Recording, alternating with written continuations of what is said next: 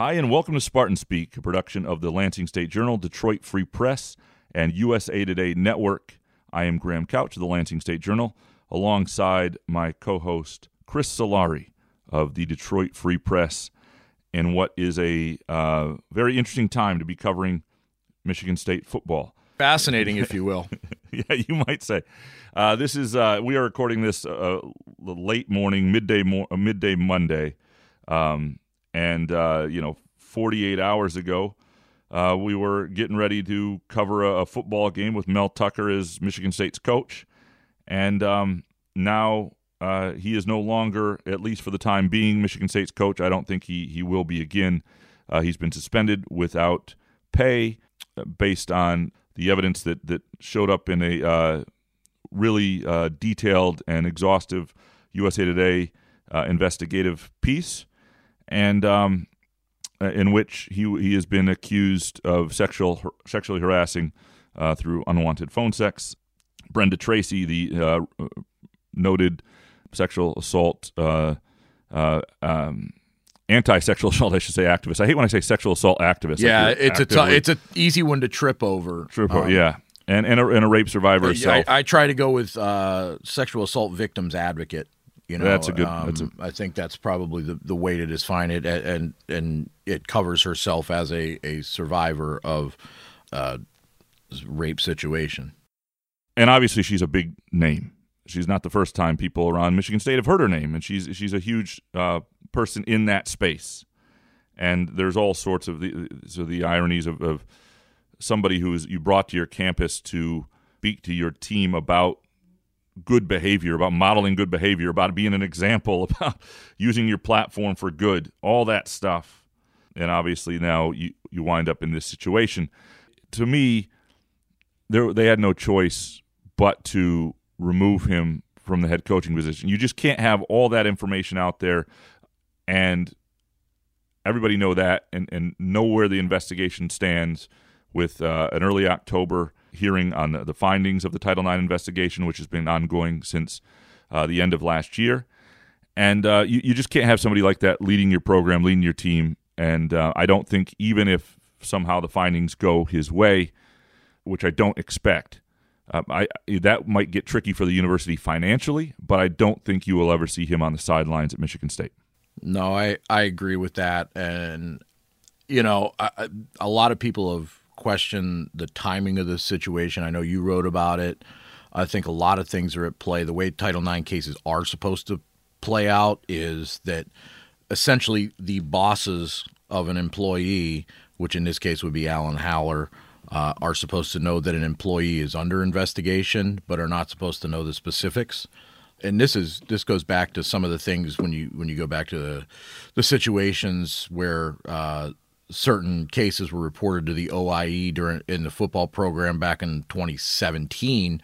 Coaches were supposed to let the OIE office know and then step away from it, and basically had to walk away and say we can't we don't need to know details we just need to report this and and I think that is something to keep in mind that you know though Haller, Alan Haller said he he was aware of the report, aware of the complaint in December, and knew that the the uh, final report was finalized July 25th. That doesn't mean he had them nor access to the details until the USA Today story came out, which I think is important. And and from a timing standpoint, I'm not necessarily sure because Michigan State wants to and I would imagine be airtight in its decision uh, or in decision making process that is upcoming on whether or not to fire Mel Tucker uh, for cause. Uh, I believe they would need to be airtight on that. And one thing I do think that the timing now, uh, with it being a month out, they have a chance to potentially work an agreement to get him to walk away and, and potentially a limited buyout to to prevent him from talking. I mean, I think a non-disclosure agreement with it. So there's I think there's a lot of things that go into play with this timing right now.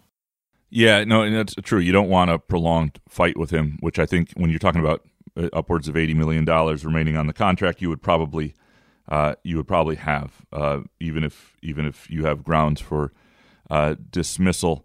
Um, yeah, no, I, I, think that the Title IX thing is important. Title IX is complex. People who cover it don't always even understand the rules at, universities and and the the idea that there are uh, separate lanes and safeguards to prevent you know bosses from knowing the, the, the details of what's going on in a, in a, in a complaint are, are, there for a reason. And so I, I, think one of the things and and you know MSU did not do itself any favors in its press conference yesterday because that could have been easily explained, and I think that would have helped. Yeah, yeah should have. Whether it be Alan Haller or uh, interim president Teresa Woodruff, or they could have had a third person, a third party there to explain that Title IX situation without going into details. And and if they'd just taken like 10 to 15 more minutes of questions, somebody would have gotten to that and it would have come out. And, and, and I think probably. Now, what's what's done is done there. This isn't uh, ultimately, this wasn't caused by by by them. This was caused by Mel Mel Tucker. But, you, you know, I, I do think in terms of where,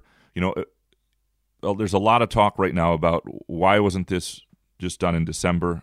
Uh, or why wasn't this done in July when the um, the outside investigator turned in their their their report, submitted the report, um, and the answers to that, if if what we are being told to believe is is accurate, is that they didn't have a lot of information, and, and you wanted to let this play out. Now, you can argue that the speed of this whole thing was too slow. That's fair. You know, there's an argument in this world where uh, somebody should be put on leave uh, initially. Okay. I just think that the one thing that gives them also a little bit of, of credibility here on that is that the timing. There's no good timing for this, and the whenever and eventually they knew when there was were these hearings that this was going to get this was going to blow up the season. This was going to blow things up in the program. So this this timing isn't convenient for them. It's not the timing was coming six, uh, three, four weeks from now. They were trying to get the process to play out. Uh, and, and and and I do, you know, and it's it's also possible that they really didn't have the inf- and the information to to make the move before this. This also, you know, people go, "Oh, it's just a, a, a story that came out." Well, a couple things changed. One, it's obvious that through this story, there there are embarrassing details of conduct by Mel Tucker in the story, some of which he, he admits to, um, and that is you look at his contract that may be enough right there, right? There are also, um, once the story comes out, you know, Brenda Tracy, whose um, identity is, is should be protected in some ways in a in a in a Title IX case, she's basically saying because she worked with USA Today on this, it's it's it's okay you know, the, the, the, my name is out there. That changes things from their perspective. So there, there are a number of things out there. It doesn't mean the mistakes weren't made. It doesn't mean people aren't going to keep looking into that. It doesn't mean this story is done. It is not done. But I, I do think that this idea that, that there's some great cover up uh, to keep Mel Tucker, it doesn't doesn't add up just because of uh, the factors I just said. Yeah, and you know, it's it to me moving forward you know, I, I, thought one of the things that Alan Haller said during the, the press conference uh, when when he was asked about when when I asked him uh, about the decision to bring back Mark Dantonio on staff, uh, he made it clear that he's thinking about contingency plans all the time, and generally what that means in football in, in athletic department and football circles is who's the next head coach, right? I mean that's ultimately what what uh, athletic administrators are thinking of. I mean, they have short lists of people who they would want to be the next guy. Uh, th- that was pretty clear that to me that a contingency plan of bringing back Mark Dantonio uh, had been thought of by Alan Haller. And I, I don't think it's a situation where on a Sunday morning, you know, random Sunday morning at whatever time that Alan Haller's calling Mark Dantonio and said, "Hey, can you come back and coach?"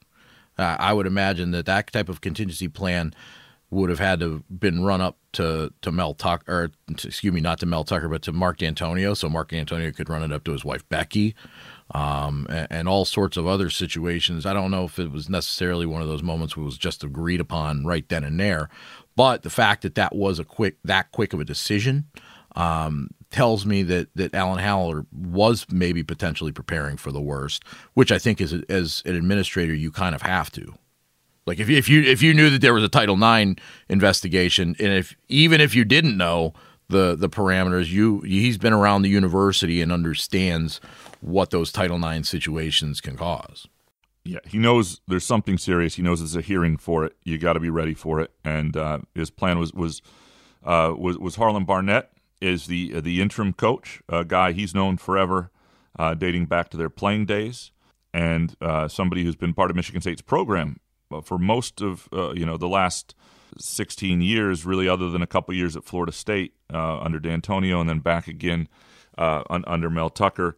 And uh, you know, I, I had written in the column I wrote Sunday that I thought, you know, that uh, Courtney Hawkins was an interesting option because I think one of the things you have to consider is like what are you what are you hoping to accomplish here as you try to salvage things and keep this together? Uh, and I thought maybe the guy with the highest upside on that staff in terms of, um, you know, you know, I, I think has a, a, great reputation, but also you just don't know what he could become as a, as a, as a head coach. Might have been Hawkins, and maybe that's a way to see how the season plays out. And maybe your guy's already on staff, and a lot of this can stay together, and you and that keeps the most continuity.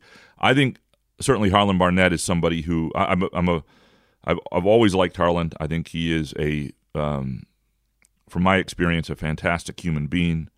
Um, he is somebody who is uh, well thought of uh, and treats people well. I think he's a good football coach, and I think he'll do he'll he'll handle this part well in terms of uh, you know trying to keep things together and, and, and steer the ship through the rest of the season. Beyond that, you know, I would be kind of surprised if if he wound up being the long term option. But but we're talking we're also talking week one here. And the guy hasn't even had his introductory press conference, which will happen Tuesday. Right. Uh, and so, uh, yeah, we we just don't we just don't know. I, but I think in terms of steering the ship, and and somebody that that Alan Haller trusts, which I think was really important right now. There's not an unknown there. Yes, I think I think that uh, you, you certainly understand it, and I think this is something that uh, Harlon Barnett has been waiting for for a long time, and not how he wanted to get it, but he has wanted to be a head coach. I think the plan at one point you know, if you had a beer with Mark Dantonio or something that, it, and Mark Dantonio has never said this to me, but if when late when when uh, Alan, uh, when sorry when Harlon Barnett left to go to Florida State, I think the hope was that things would go really well there as defensive coordinator, and that he would be the heir apparent to Dantonio. And things didn't go well at Florida State. That's whole staff it ended up getting dismissed. Yeah. That didn't become an option, but he has wanted this, and uh, and and he'll get his shot. However, uh, you know brief or long it may be. Yeah, and it's important to to uh, this is a case where the titles do matter. He is acting head coach, um, simply because Mel Tucker, while suspended, is still the head coach until he's relieved of duties, and if and when that comes, and it, like you said, I, I think we we expect that to be the the resolution. Then I think that's when Harlon Barnett becomes the interim head coach. And you know his experience, I think, and I think it bringing back Mark Dantonio is kind of almost like uh, bringing in a consigliere of sorts. Um, they're trying to figure out his role, from what Alan Haller said. Um, I think the players, from what I gathered, were confused with with how and why and what Dantonio would do, but Haller said they were excited to have him around. And you know, let's face it, guys like Noah Kim and Tre Mosley were Dantonio recruits and this yeah. will be this will be their first chance to really get to play for the guy in some ways. Um, I, and I, I, I, I think it. I think it's also important the pecking order here of this is now Harlon, Harlon's situation to manage, and Dantonio is helping him under him because the one thing that I think when you saw it back in February of 2020 when Dantonio resigned and he was pushing for Luke Fickell to get the job.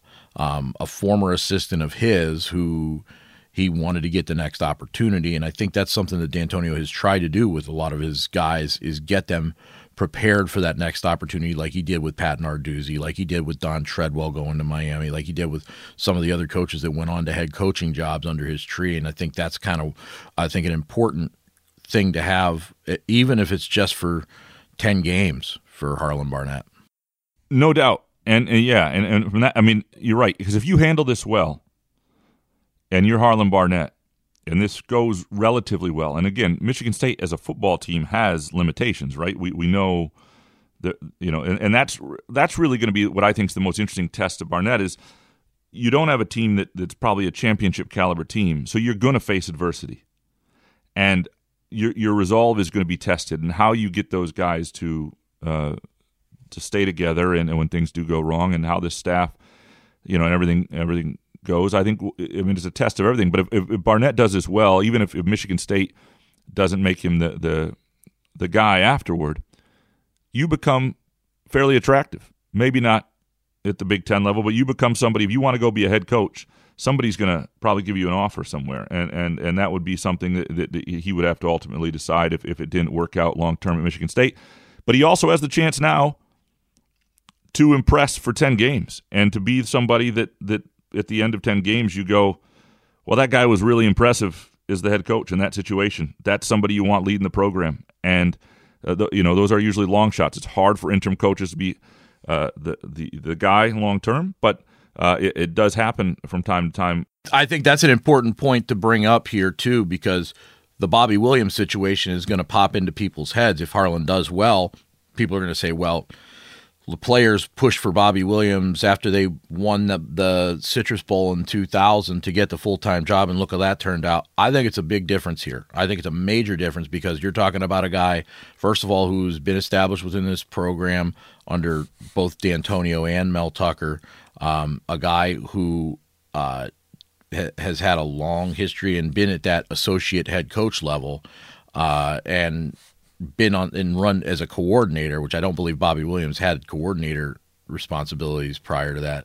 But also, this is a 10 game sample size.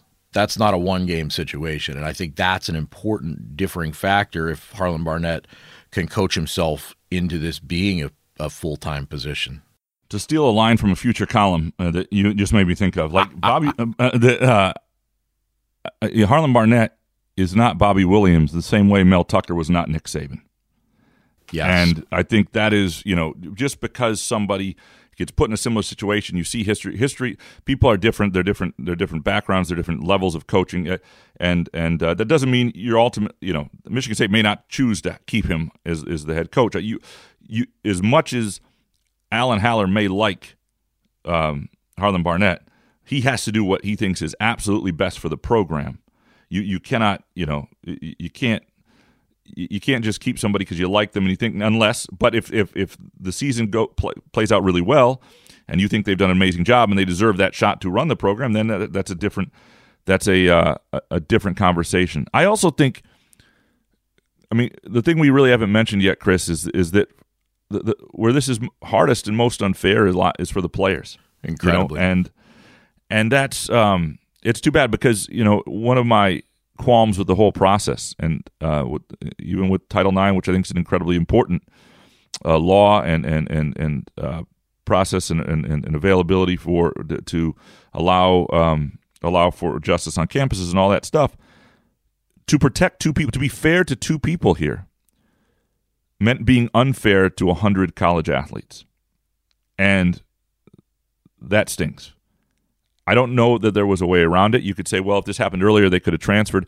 Yeah, sure. Yeah, if this if this findings had come out in June, they would have had 30 days in the transfer portal. Some of these guys would have left. The team would have been worse. Some of them would have found good spots. Some of them wouldn't be as happy. I don't know that that's actually a good thing for them. Now, it might have been the more fair thing, but I don't know if it would have been a good thing for them. I think the, the one good thing about this is that for some of these guys, they'll have 10 games now. They'll have new data points to decide on whether they want to stick around or not. So often, when one of these things happens, a, a, a coach is dismissed, and you, you, all of a sudden, like what happened with Northwestern and the timing of that, the only data point that a player or athlete is working with is what just happened. The coach being let go. You don't know what life's going to be like. You don't know what the program's going to be like. You don't your initial feeling is a little bit more emotional. These guys are going to have a couple months on campus living their lives post this Mel Tucker initial decision to remove him as their head coach to then make a decision about where they want to be. And and and then that, that they can make an uh, I think a more informed decision. For, for you know I, I guess that would be the only thing that I would say is is in terms of timing there was no good timing. This in, on the surface seems worse than others but it might not be well, but at the same point, and I'm going to argue a different side of this. What we've seen over the course of the last three years is that college football has become business, and I, I would have to double check on my numbers, uh, but just going back, um, you know, just kind of looking at it this year, you've got basically 18 guys who transferred in. Uh, last year, you had 10 guys that transferred in. And the year before that, you had 17 guys transferred in. So a lot of those players have already had movement within the portal, which is important because some of them can't move. But also, it shows the transactionary side of this, right? And if you like, and just to kind of look outside, if a CEO in a company gets fired for sexual harassment or something else, there's always going to be employees underneath them that are going to feel the effect of that. And this, I mean, the harsh reality that we're seeing is is, is a, it's a lesson in what the business world is to these players who are already technically in a business world. It's not right, it's not fair, but it is something that you have to deal with if you are making this a business. One point I want to check on though is is part of the I mean, the deal is when the coach is fired, it doesn't matter if you've already had your one-time transfer.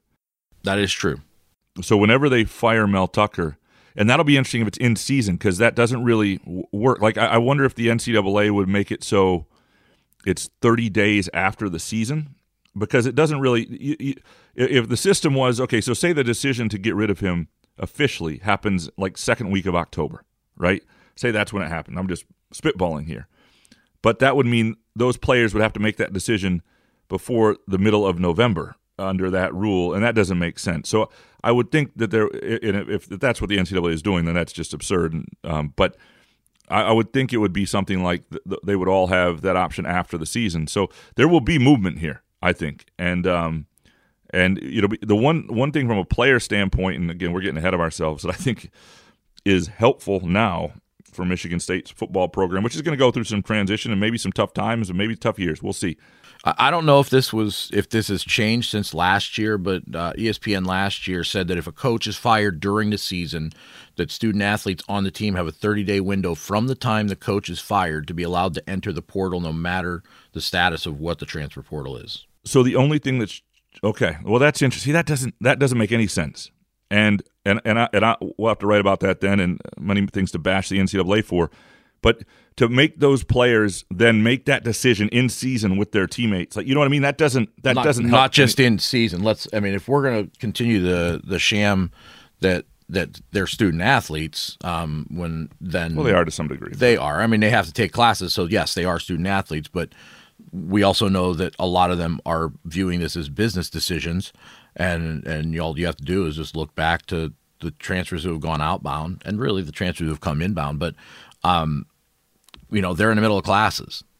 And that affects not just their academic progress but also the APR reports for programs and everything else. So i mean it's there's a lot of unintended consequences as as the guy over in Breslin Center might say. Yeah no and it, so that that you, you, do not want mid you just don't want that to be mid mid season i mean that's awful that would be awful and, and the ncaa should be ripped if that's the way these guys should have you know, uh, some sort of thing that extends into the off season because you're you're yeah. Uh, let, let let's hope that's but changed. but as we saw, just looking at the Connor Heyward situation and other guys, either outbound or inbound, they've played their four games and went into the portal and stopped playing so they wouldn't get hurt. I mean, those those things those things have been happening. This isn't which isn't just that's not a coaching change or coach being fired situation. That's how the portal operates. Guys can do that and and preserve themselves to make sure they can get to the next store next school. So I don't know. I mean, it, you're talking about individual decisions in, in a collective, right? I mean, everybody's going to have their reasons and rationale. And I do think that for Harlon Barnett, the rest of the assistant coaches, and Mark Dantonio, it's well, particularly for Mark Dantonio, it's a different climate, and player retention is something that coaches in 2023 think about a lot more of than they did in 2019 but I, I, mean, he's just doing the rest of the year here, I think, and and you know, I don't think that will be his. The the, the one thing I was going to say earlier too that could help Michigan State, and this is again advancing thoughts probably from beyond where they should be right now, but whatever. A guy like Noah Kim, where you know you, you may look at boy, he has two full years of eligibility left after this year. That could be problematic if he wins the job for some people if they've got good young quarterbacks they want to look at. If you lose both those young quarterbacks who are not from this area one of one of them's not playing yet. The other who uh, might just be like, "Look, I didn't sign up for this." You know, who knows? But you at least at Michigan State are going to have a guy with two years of eligibility left, without an NFL frame, so he's probably not going anywhere. Who looks like a pretty competent college quarterback to lead you. Nathan Carter is a guy, a running back who's got some eligibility left, and again, running backs, you know, he'll be eligible to leave for the draft if he wanted to at any point. But he's got some some real close ties uh, on on, on campus in terms of uh, friends and relationships and things. I, I don't think he's like. So you got some guys who I don't think are going to want to go, and there are probably more guys like that. But that's speculative, though, because I mean, Absolutely. you don't know who the next guy might be. Correct. You know, and, and, you might get somebody, and, and, and you might get somebody who comes in and and, and I think Michigan State will have to be aware of this. I, I do think though, who you hire next, it, it's different than before. Like they went from a guy who was extremely loyal and didn't get rid of anybody from the John L. Smith era and was really great with that. I mean, that retention helped and a lot of times, but became loyal to a fault at times, right? And and then you went with a guy who was much more transactional and compete to play, compete to stay, all that stuff. I do think when you have a coach fired in the middle of the season and the trauma that causes, who you hire, it is your responsibility in the interview process to hire somebody who understands this point I didn't recruit you, but you didn't choose me either. You are my guys. You cannot bring in a, a lesser version in terms of De- Deion Sanders and run people out. That would be you. You want to talk about something that would be just ethically awful. I, I, I, would I would be that would be incredibly annoying, and I would write the piss out of that. Sorry, I didn't mean to say piss. I don't know if I can say that, but I think you can. Um, it's a podcast. I can say, Good, good, good. Um, I because that would that would drive me insane. You you when who you choose, and sometimes places do this too much as a reaction. You know, you have the hard edge coach, and so you get the soft players coach, and that didn't work. So you go back to the hard edge coach, and there's a reaction. I do believe to some extent, though, who you bring in needs to be somebody who has a understanding of what the player base that has just gone through has gone through but also has an understanding of what the portal is and a clear True. explanation yep. of how they plan to use it, inbound or outbound. I mean, that's something that you know I, I in covering the program, uh, it was it was very much like being at a train station over, over the last four four years, probably, uh, last three years, really 2021, two, and and this year I mean, you sometimes you're getting to know guys for a hot minute and they're gone to the NFL, like guys like Daniel Barker and Kenneth Walker, um, Ameer Speed, guys that came in and gone. So it, that that I think at some point not only wears on your program and does isn't it's not program building, but it also wears on the fan base because they don't know half the yeah. time who the kids are. And I think there's there's got to be someone if if they do make an, another hire that that that's something in 2020 when Mel Tucker was hired wasn't a thing. Really, Mel Tucker made that a thing. Remember, I remember asking Pat Fitzgerald, speaking of coaches who are free agents right now, that uh, in before the 2021 season at the Big Ten Media Day, I said, uh, you know, Michigan State's brought in all these transfers, and there's been so much uh, attrition. I mean, do you think that's the wave of the future. And he said, well, if it works, coaches are the greatest imitators and, and theft and thieves. They'll use it. And really what we saw at, at Colorado with Deion Sanders is an extension of what Mel Tucker did here in 2021. the, the, the next step. So seeing that, knowing that, um, it, it does make for a really compelling uh, decision making process for the next hire, uh, without a question. I mean, you not, you need to have someone who can navigate the portal, but also prevent guys from going into the portal, and not make the this be a another whistle stop on the way to the NFL. Just like you don't want this job, the head coaching job, to be a job hopping spot for coaches. That, that and I think that's Michigan State sometimes to a fault in a lot of ways in a lot of areas throughout the whole university has that insular approach where we're taking care of our own, we're a family, all of those things that you hear. There are good things to it. Um, but there are also bad things. And, you know, yes, and you look at what Dantonio did. You may say loyal to a fault, but how many coaches have stayed at somewhere 13 years? Is, and is that gonna is that gonna change now that right. the college football has become more business like? I don't know. I mean, that's that's that's what makes this this hire, uh, assuming that Mel Tucker does not come back and is fired. That makes it a very very important hire so, uh, and and I don't know what the balancing act is to try and find it. Quite honestly, right now, because there's such limited data. Because we're only talking right. about basically three years of the portal, real portal era like this, where it's completely transactional.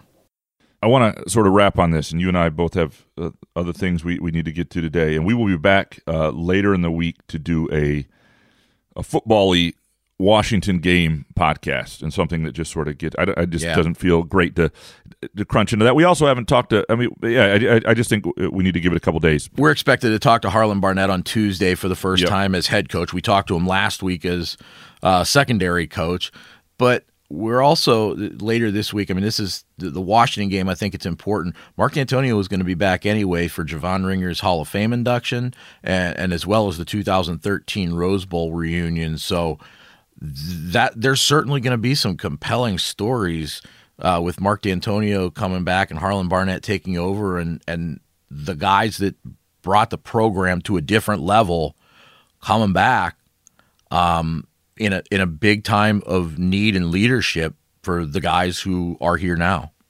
This sort of ruined what should have been a really intriguing week um, in a lot of ways with with the Washington game, a game that I think was circled and, sort of a, uh, a, measuring stick in a game that uh, in a you know a game you're sort of avenging last year and, when things spiraled and a lot of stuff. And then the Rose Bowl uh, group that that is, is, beloved from 10 years ago and and all this all this gets in the way. Um, obviously not um, not ideal. And and you know we'll find out real quick we're going to learn real quick about this team in the sense of you know their ability to focus Oh yeah, that, that, because and the coaching staff because they're affected by this too. Absolutely, their families, every everything's up in the air. If you coaching staffs, I mean, there, there's a really good chance that everybody on this coaching staff, or a lot of them, are going to have to move. Yeah, and their families are going to have to move, and their kids are going to have to change schools. And you know what? They all know it right now, and that's tough. And so it is. It is not an ideal week. It'll be interesting to see how they can die. I do think this that they're the the the fan base and the players and the coach. There, there might be there's there's some shared trauma here, and I do think there will be a rallying together. I do think people will be supportive. Um, I do think people will be a little understanding too. I really do. I I would not. I would be stunned. You know, we we've heard the, the, the whispers of we heard the whispers of booze two weeks ago when things didn't start great or whatever. I would be stunned to hear a single boo, even if things go poorly this week. I would probably agree with you. I think this fan base understands the. I mean, for lack of a better term, the the bombshell that really kind of shook the program and the the fan base. Um, yeah. I, I saw Jordan Hall's mom on Twitter talking about how how the guys on Monday morning talking about how the players really need the the support and positivity of the fans, and you know, not even from a football standpoint, seriously from a from a mental. I mean, everybody talks about mental health and well being. I mean, this is this is for them guys that chose East Lansing, chose to go to Michigan State, chose to play for Mel Tucker. It's a traumatic moment. Yeah. For some of them, maybe their first traumatic moment in their lives. So it's certain it, it, it falls way short of some of the other traumas that that people and players, but individuals process things differently. So um, I do think that, that that will be. I, I would imagine between the, the support for the players and the the love for Mark Dantonio that Michigan State fans have, and and, and in proxy to, for Harlon Barnett, and you know his almost forty years uh, around the university, I, I, I think the the fans are going to understand and get it. And that said, it could also be a really long night because that's a really, really, really good Washington team. We'll get into that a little bit more later in the week, and um, we'll have complete coverage on this uh, it, it, and, and of of Harlon Barnett's sort of introductory press conference in some ways, but also game week press conference on Tuesday and everything that follows at lsj.com, at freep.com, creedandwhite.com. Please uh, rate, subscribe. Just don't don't don't hit us. Um, and uh, this has been a production of the Lansing State Journal, Detroit Free Press, and USA Today Network. For Chris, for myself, thanks for listening.